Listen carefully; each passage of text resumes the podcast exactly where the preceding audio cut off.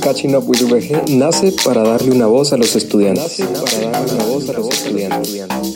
Un espacio donde nos sintamos todos como uno solo. Siendo iguales, pero diferentes. Recordando de dónde venimos y descubriendo hacia dónde vamos. Este es nuestro espacio, tu espacio.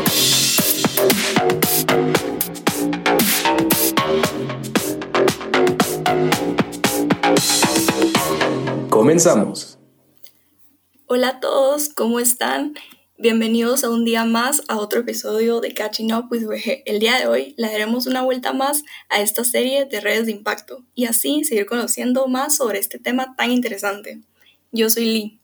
Hola, yo soy Álvaro y el día de hoy tenemos a una invitada que ha llegado a destacar en el mundo de las redes sociales, especialmente en TikTok. Y está aquí para adentrarnos un poco más en su vida como creadora de contenido y estudiante de la VG. Bienvenida. Hola Álvaro, hola Lee, ¿cómo están? Bueno, me presento, yo soy Mandre, tengo 20 años y como todos saben estoy en la Universidad del Valle y estoy estudiando la carrera de International Marketing and Business Analytics y como ustedes mencionaron me encanta crear contenido más que todo en TikTok y me encantaría platicar con ustedes el día de hoy. Hola Mandre, nos encontramos re bien. Es un gusto total poder tenerte aquí y muchísimas gracias por tu tiempo. ¿Te parece si empezamos? Súper, arranquemos. Ok, cuéntanos desde un principio qué te hizo querer adentrarte en este mundo de las redes sociales y cómo fue para ti el comenzar a hacer todo esto de contenido para TikTok. Bueno, la verdad es que a la larga yo quisiera tener, no sé, como que una historia súper emotiva y ya saben, como inspiradora que contarles, pero al final a mí me termina resultando pues hasta cierto punto chistosa. Y la verdad es que yo no sé si se acuerdan ustedes, pero eh, antes de TikTok existía Musically y pues todo empieza por ahí, ¿verdad? Eh, la verdad es que yo nunca fui fanática de las redes sociales al inicio y más que todo creo que era porque yo antes era bastante tímida en el sentido de que no era pues como amante de publicar fotos mías en Instagram, que más que todo en ese momento entre de 2014 a 2016 em, era realmente lo interesante de las redes sociales, la novedad era Instagram. Y yo nunca fui fanática de publicar fotos. Y pues me dieron mi primer iPhone y estaba como, pues ahí andaba viendo en el App Store qué aplicaciones habían y encontré una que se llamaba Musically y la, la palabra música me sonó interesante, ¿verdad? Entonces al descargarla, pues como que me fui adentrando en el tema y la verdad es que me encantó la aplicación. Lo triste era que acá en Guatemala nadie sabía nada de esta aplicación. Eh, la verdad es que según supe, porque pues con el tiempo investigué, supe que esta aplicación solo era famosa en España y en Estados Unidos. Entonces para mí fue hasta cierto punto como agradable porque pude empezar a crear contenido para mí misma y no me daba pena realmente que nadie conocido de Guate me llegara a encontrar porque nadie sabía de esta aplicación. Y sí llegó un punto donde gente conocida pues sí se enteró de, de mi cuenta, que la verdad en ese tiempo era por pura diversión. Y sí, la gente sí se burlaba muchísimo, muchísimo de mí. Entonces, para 2018 yo decidí dejar la, la aplicación porque realmente me molestaban mucho las críticas y como en ese tiempo nadie lo tomaba muy en serio, pues Musically y lo habían vuelto TikTok. Entonces, pues me quedé platicando con mi mejor amiga y me enseñó la aplicación y dije, yo la conozco y puedo jurar que yo tengo una cuenta ahí. Entonces, no perdía nada intentando abrirla y cabal tenía mi cuenta vieja y hasta la fecha, o sea, si alguien me llega a estoquear y baja hasta el final de mis videos va a encontrar todos mis videos de Musically y poco a poco fue que empecé y la verdad es que nunca creí que acá en Guatemala fuera a tener el impacto que tuvo, ¿verdad? Pero más que todo, esos son los inicios de cómo me empecé a adentrar en esto. Qué interesante eh, lo que comentas, digamos, de pasar prácticamente a la versión previa de lo que es la aplicación de TikTok ahora. ¿Y cómo sentiste tú ese como que cambio? O sea, ¿qué miras tú diferente de Musically a lo que es TikTok?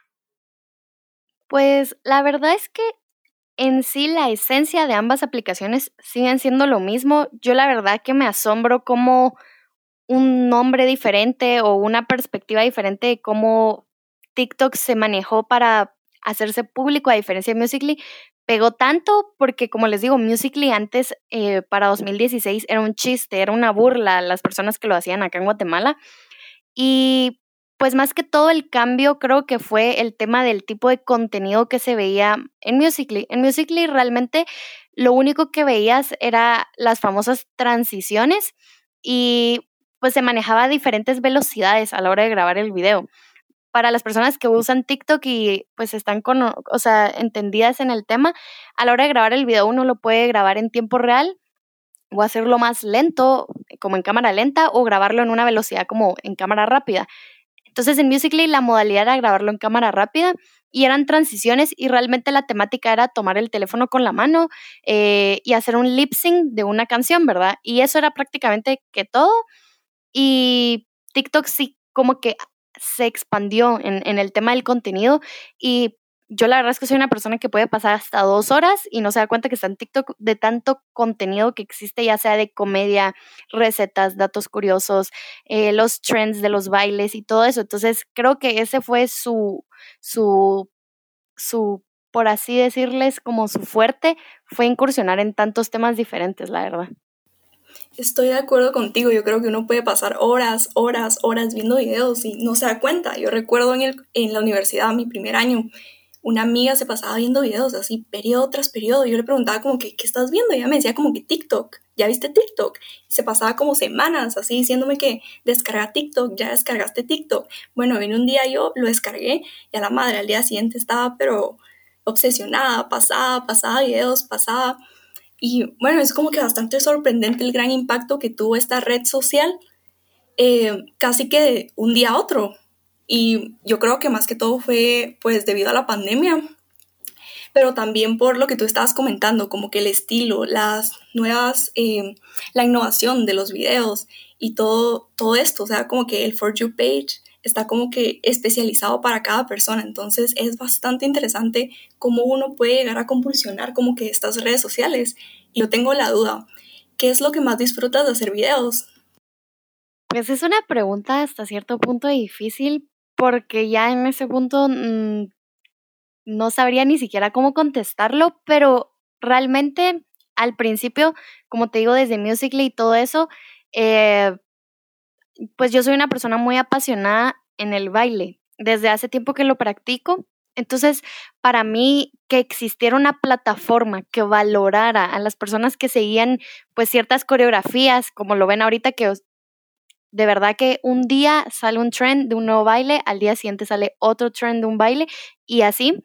A mí me encantó el hecho de que una aplicación valorara eso, a diferencia de como les comenté que en Instagram es una foto y pues se acabó, ¿verdad? Entonces, eso fue lo que me, me apasionó más de la plataforma porque me encanta tener el desafío de aprenderme una coreografía, darle el toque personal, aprenderlo y volverlo a grabar y volverlo a grabar hasta que quede perfecto. Se me hizo súper entretenido, la verdad, y al final a mí me terminó encantando.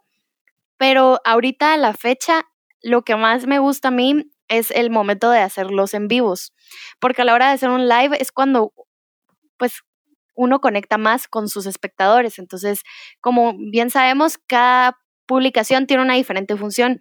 Entonces, a la hora de hacer lives, tú puedes tener una conexión más real con las personas que ya te siguen. Porque muchas veces yo veía mis comentarios y había gente que me escribía como, eh, qué linda eres, me encantaría conocerte, pero obviamente por seguridad uno no puede hacer eso, ¿verdad? Entonces, lo bonito de hacer un live es súper agradable porque hay muchas personas que a mí me impresiona, he tenido personas que desde 2016 en Musically me siguen y me han escrito y me dicen, madre, qué alegre es poder volver a, a, verte a ti, qué divertido. Y la gente de verdad se, pues no es como que se preocupe por uno, ¿verdad? Pero sí tiene esa intención de saber quién es la persona detrás de un video, porque no es lo mismo pues ver esa fachada de grabar un video, seguir la tendencia, el trend, el lip sync de algún, algún video de comedia o algo así, que realmente conocer a la persona que está detrás de eso. Entonces, no hay nada más bonito realmente que las personas logren conectar con uno mismo y saber que no les gusta la fachada, sino la persona que en realidad uno es, ¿verdad? Cabal, yo creo que eso es algo súper importante porque yo he escuchado un montón de personas decir como que, ay, es que ser TikToker, es que ser YouTuber, es que ser, eh, yo qué sé, Instagrammer, es súper fácil porque solo es grabarse, solo es tomarse fotos, solo es aquí y allá, pero yo creo que va mucho más allá de eso. Como tú decías, hacer un baile que es tendencia en ese momento pero el crear ese engagement con la comunidad es totalmente distinto, entonces no creo que sea solo poner la cara frente a un teléfono, sino creo que es en realidad como que conectar con los seguidores, hacer una comunidad y hacer como que un contenido genuino, eh, un contenido innovador, algo que sea nuevo, algo que aporte a la comunidad. Yo creo que eso es bastante interesante y es, y es como que lo que tú has logrado hacer, yo considero. Me encanta como que ver diferentes videos y ver cómo cada persona como que va descubriendo su propio estilo. Y con eso yo me preguntaba, ¿con qué tipo de contenido te identificas más? La verdad es que esta pregunta me asusta bastante porque hasta la fecha es la pregunta que yo me hago más a mí misma a la hora de realizar un video.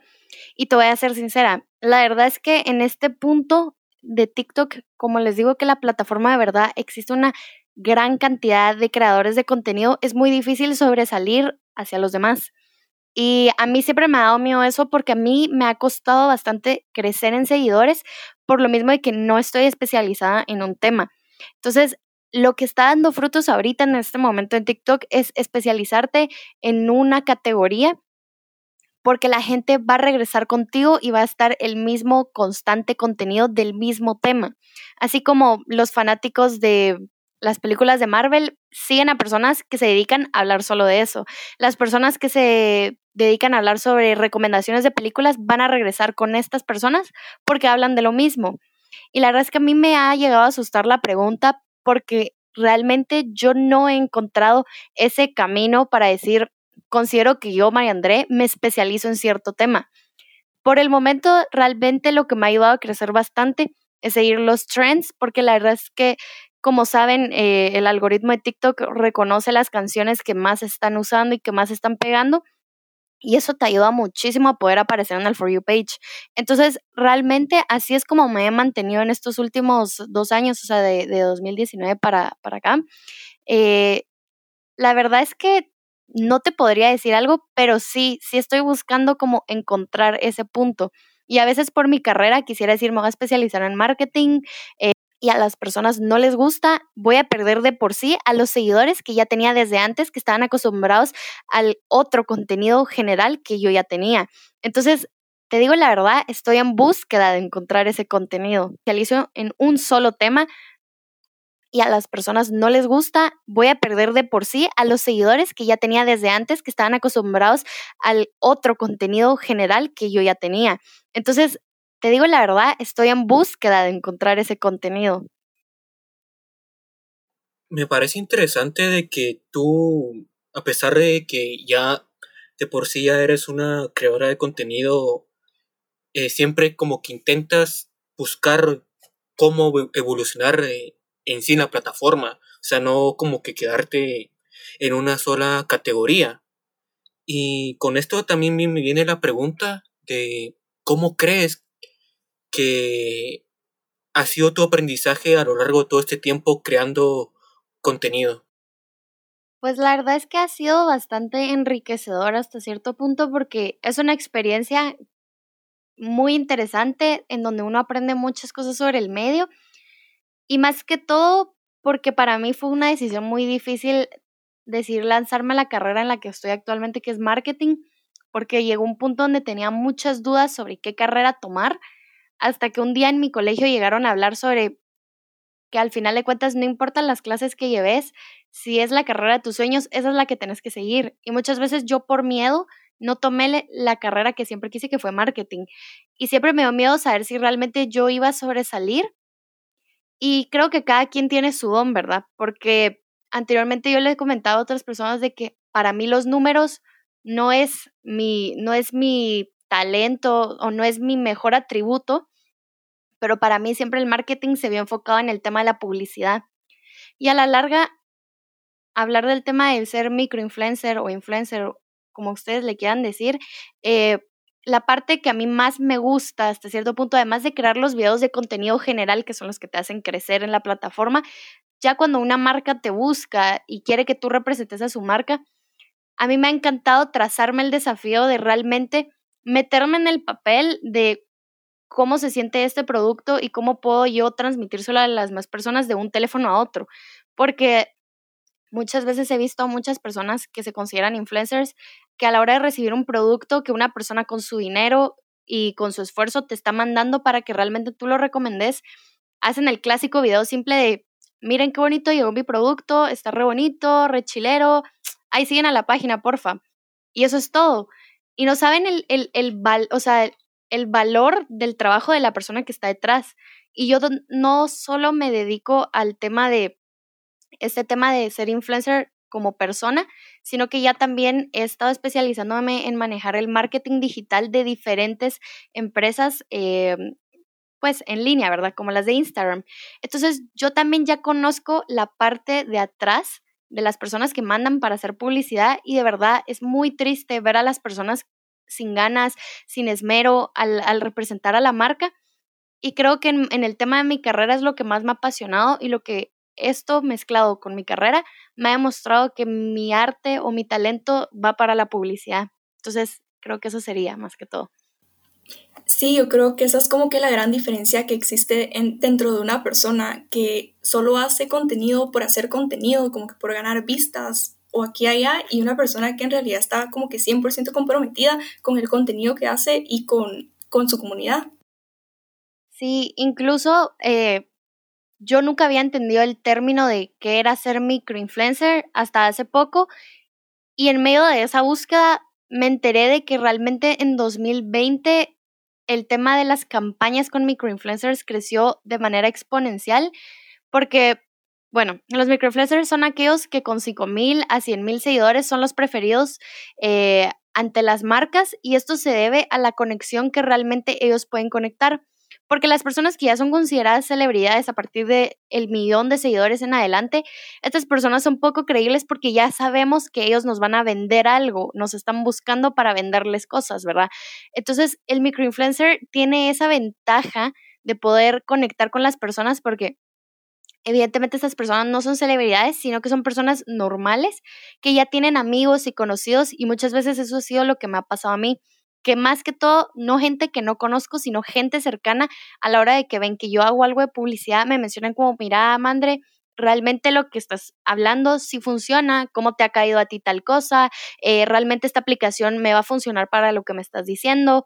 Entonces es bonito porque ya uno, al tener un, un campo pequeño de seguidores, uno tiene esa como facilidad de poder realmente decirte, sí, no tengas pena, yo te cuento, fíjate que sí, esto tiene eh, buenos resultados. Entonces, es increíble cómo los microinfluencers son los preferidos para la mayoría de anunciantes en este momento. Es increíble la manera en la que han crecido. Sí, totalmente. Y sabes, yo creo que ahí se mira como que bastante el tipo de comunidad que uno forma y el tipo de impacto que uno tiene en las demás personas, como que en los oyentes, en las personas que te están viendo y las personas que te están siguiendo, el apoyo que tú recibís aquí y allá. Y ahorita que me comentabas bastante esto, yo te tenía una pregunta. Y es, ¿cómo crees que todo esto te ha impactado tanto a nivel personal, que ya nos estabas hablando un poquito, pero también a nivel de estudiante de la UG?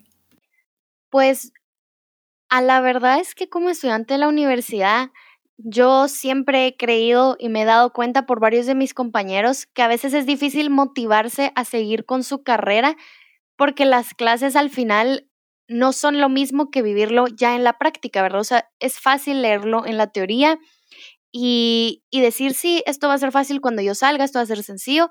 Y también cuando uno lleva clases que realmente uno dice, pero ¿por qué estoy llevando esta clase? Es que esta clase no me gusta, es que no es lo que yo quiero.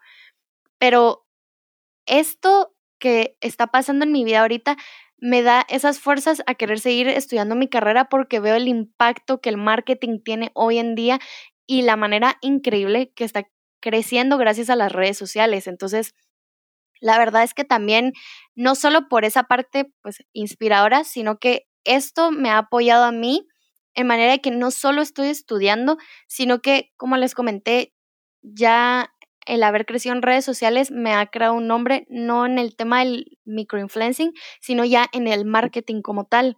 Entonces, así como ya manejo páginas y su marketing digital, lo que aprendo en la universidad, mezclado con la experiencia que yo ya estoy creando, que yo ya me estoy formando un currículum, me va a servir mucho a la hora de salir. Entonces, es la universidad combinado con esto, de verdad que ha valido la pena y a veces es difícil porque uno quiere pues echarle muchas ganas a la universidad, pero también tiene compromisos de hoy tengo que grabar un video para tal marca y a veces suena fácil, pero de verdad es al menos la persona que sí se esfuerza sabe lo duro que es repetir siete veces el mismo video para que encaje perfecto con el siguiente, ¿verdad?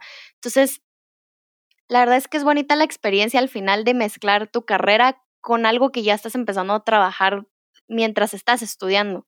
A veces es difícil lograr conectar ambas, pero en mi caso sí se pudo y me motiva más a querer seguir en la universidad. Me parece muy interesante la manera en cómo llegas a compaginar tu manera de crear contenido con, con la que tiene que ver con la temática de tu carrera. Y quisiera preguntarte como que, qué ventajas y desventajas crees que conlleva el ser creador de contenido para una plataforma. Bueno, las ventajas al final creo que son las más notorias eh, frente a toda la gente. O sea, es lo que todos vemos frente al teléfono, de que pues yo no niego que a mí me encanta eh, pues sentirme halagada de que marcas me busquen y que quieran eh, trabajar conmigo para ciertas colaboraciones. Es muy bonito recibir cosas gratis, pero ese es el problema, o sea, ese es el detalle. La gente escucha, ya sean mis amigos o gente del exterior que me sigue, me ven y dicen como, a la que fácil que, que esta María Andrea reciba cosas gratis o, madre, porque allá todos se lo dan de regalado.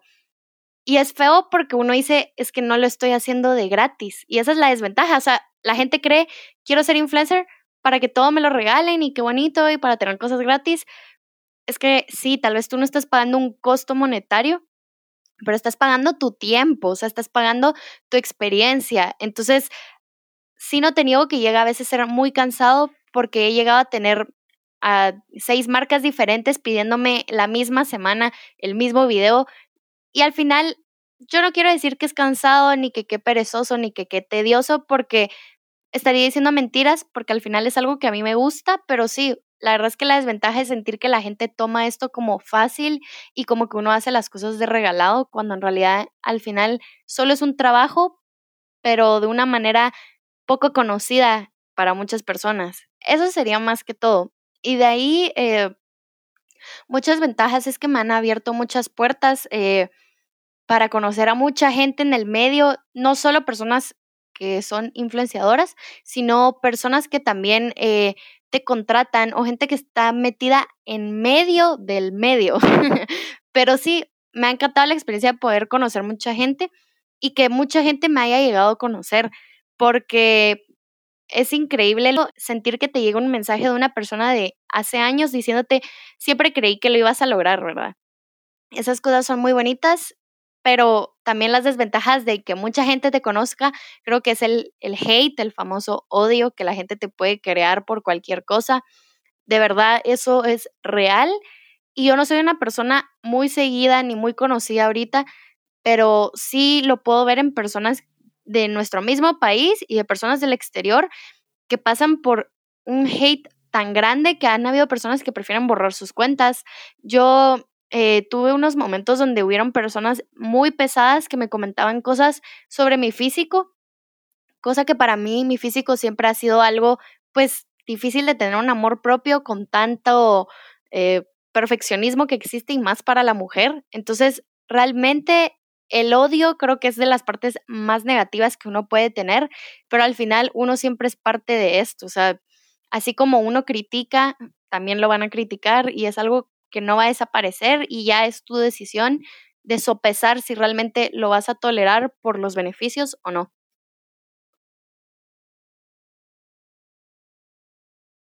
Yo creo que todo lo que nos comentas como que en realidad refleja como que tu viaje y el camino que tú has recorrido para llegar a donde estás y los obstáculos que has tenido que pasar, al igual las como tú mencionabas, las ventajas que este tiene, pero más que todo el crecimiento profesional y cómo tú has logrado como que desarrollarte a través de eso. ¿Qué consejos o consejo le darías a todas esas personas involucrarse más en las redes sociales o creación de contenido, pero no saben por dónde empezar o aún no se animan? Va, mira, realmente el hablar sobre cómo dar un consejo puede variar bastante para el tipo de contenido que la persona va a querer realizar al final, porque la aplicación en sí no solo te puede llegar a hacer crecer de manera de que tú tienes que estar a puro tubo frente a la cámara realizando ya sea cosas ridículas, eh, videos chistosos, eh, bailes y todo eso. O sea, incluso TikTok ha tenido un impacto en la industria musical innegable porque han habido artistas que se dedican a sacar canciones dentro de la aplicación para que en algún momento la gente empiece a sacar reproducciones dentro de los videos cortos que se realizan. Y esa sería una manera muy interesante que si tú estás tratando de ser un músico que te conozcan, es un súper consejo decirte, anímate a sacar tus canciones en TikTok. La posibilidad es infinita de que alguien te vaya a poder escuchar y que le interese tu música. Y el clic acá es que si los tenés en TikTok, los puedes lograr conectar hacia tu otra plataforma que sería ya eh, SoundCloud, Spotify, Deezer, Apple Music, donde tú estés produciendo ya tu música, es tu gancho para conectar con la gente. Entonces, si estás interesado en ser un músico, es una manera genial para hacer eso. Además, eh, pues ya consejos para personas que quieren crear contenido ya de ser la persona que se transmita frente a la cámara algo que todos tenemos una duda y es súper difícil entender es el algoritmo de TikTok. El famoso algoritmo de TikTok es súper difícil de entender. Yo lo único que pues he llegado a conocer en medio de que pues uno siempre se intriga y quiere saber cómo crecer en internet es que primero el algoritmo de TikTok siempre se va a basar en una escala de puntos cuando se revisa el video. A TikTok no le importa realmente qué tan interesante sea tu video. O sea, no va a haber alguien que esté viendo tu video atrás de una computadora diciendo soy el jefe de TikTok y voy a ver si tu video realmente nos interesa. Ellos manejan una escala de puntos dependiendo la acción que realiza el usuario que está viendo tu video. Entonces, por ejemplo, la persona que comparte tu video va a valer seis puntos. Cuatro puntos va a valer si alguien comenta y dos puntos si le da me gusta. Entonces, al final, no te preocupes por los likes. O sea, ese es el mejor consejo que te puedo dar. Los likes no importan. Enfócate en que la persona primero quiera comentar, que se le haga interesante. Entonces siempre puedes empezar con alguna pregunta para que la gente la conteste, ya sea desde el video, desde tu parte de tu descripción y luego enfocar que las personas quieran compartir tu video porque esto te va a hacer aparecer más en For You page. Y bueno, si quieren ser ya más detallistas con esto y puedo seguir hablando, eh, no le llamemos ser famoso en TikTok ni cuál es la clave para hacerlo, pero pues eh, si tuviéramos que hablar de ciertos consejos ya más específicos, pueden hacer videos donde imiten escenas de películas o novelas populares, enfóquense en algún tipo de música específico para conseguir a su audiencia. Volvemos a lo mismo, conectar en un solo tema es el gancho perfecto para empezar. O sean cómicos, pueden llenar de risa a sus seguidores y también hagan recomendaciones. Miren, yo eh, si algo puedo asegurarles es que el clásico video que te dice cinco cosas que no sabías, cinco cosas que necesitas saber, cinco cosas que necesitas tener en tu casa, esos videos de verdad hacen que la gente se quiera quedar porque quieren saber qué cinco cosas no saben y necesitan saber. Y creo que eso sería más que todo. Y también traten de ser constantes. Al final, TikTok se enfoca de las personas que siempre están compartiendo videos. No se limiten a compartir uno al día. Si pueden compartir más, háganlo. Pero si no, manténganse realmente en un video al día. Y si van a publicar de más en el mismo día, esperen un poco de tiempo para que no sienta TikTok que ustedes lo están como eh, jalando demasiado para, para empujar su cuenta. Tiene que ser algo más orgánico, entonces esperen siempre una hora aproximadamente para sacar uno que otro video, ¿verdad?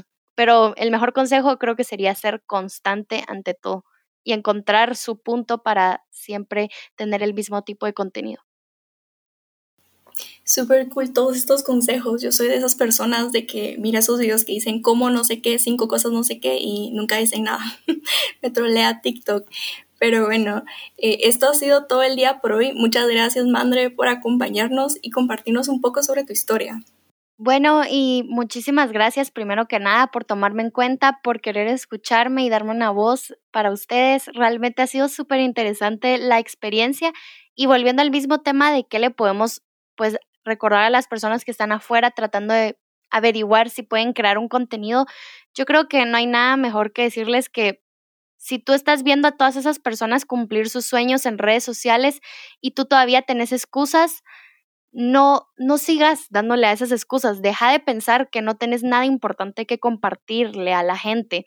Deja de repetirte que necesitas más conocimiento y más experiencia para comenzar a hablar o mostrar lo que a ti realmente te interesa, porque al final no hay que ser experto en un tema para realmente darte a conocer y hablar sobre algo que te apasiona. Al final eso no hay que empezar como una profesión, sino como algo divertido. O sea, deja de decir que vas a comenzar a vivir tus sueños cuando ya tengas X o Y, Z. Y no lo llamemos un sueño de ser famoso, simplemente el sueño de poder mostrarle a la gente en algo que tú sos bueno, en algo que te apasiona, en algo que te gustas, ya sea hacerte el chistoso, ya sea ser eh, alguien amante de los cómics que quiera hablar y pasar horas hablando sobre eso. Realmente deja de pensar que tu trabajo siempre tiene que ser perfecto para antes de publicarlo no necesitas la perfección y eso lo digo como consejo. En los videos donde yo más me he esforzado es donde tengo el menor engagement con la gente. Los videos más naturales que me salen en cinco minutos, que son algo común, que toda la gente pueda empatizar, son los que más te van a pegar. Entonces, siempre tu esencia por delante de la perfección va a ser algo. Y dejen de autosabotearse cuando ven a alguien haciendo lo mismo que tú. No importa que existan 7 mil, 7 millones las personas que querrás que hagan lo mismo que tú haces, siempre hay alguna forma en la que tú le puedes dar ese toque, ¿verdad?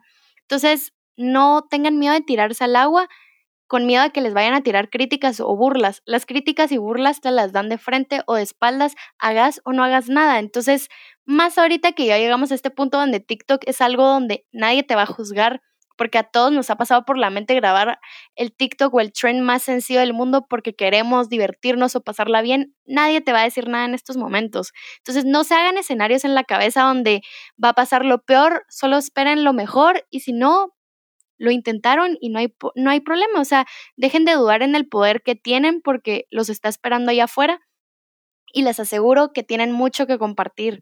Entonces, sigan adelante y me encantó estar en este podcast hoy. Yo soy Mandre y me despido con un fuerte beso y un fuerte abrazo para todos los que van a estar escuchando el podcast. Muchas gracias por habernos escuchado. Y cualquier petición que tengan o que tengan un emprendimiento como este, en este caso de crear contenido, no duden en contactarnos y los estaremos ayudando de la mejor manera posible. Gracias a todos una vez más por escucharnos. No se olviden de ir a seguir a Mandre. Mandre, ¿cuál es tu user? Compartiéndolo. Bueno, si me quieren seguir en Instagram, donde pueden ver un poco más sobre mí en el día a día, yo soy María André Ramos, todo junto. Y si quieren encontrarme en TikTok, estoy como Who's Mandre. En otras palabras, ¿quién es Mandre en inglés? Bueno, ya saben, no tienen excusa. Gracias a todos por escucharnos en un episodio más de Catching Up with WG. Este fue Redes de Impacto, parte 2. Hasta la próxima.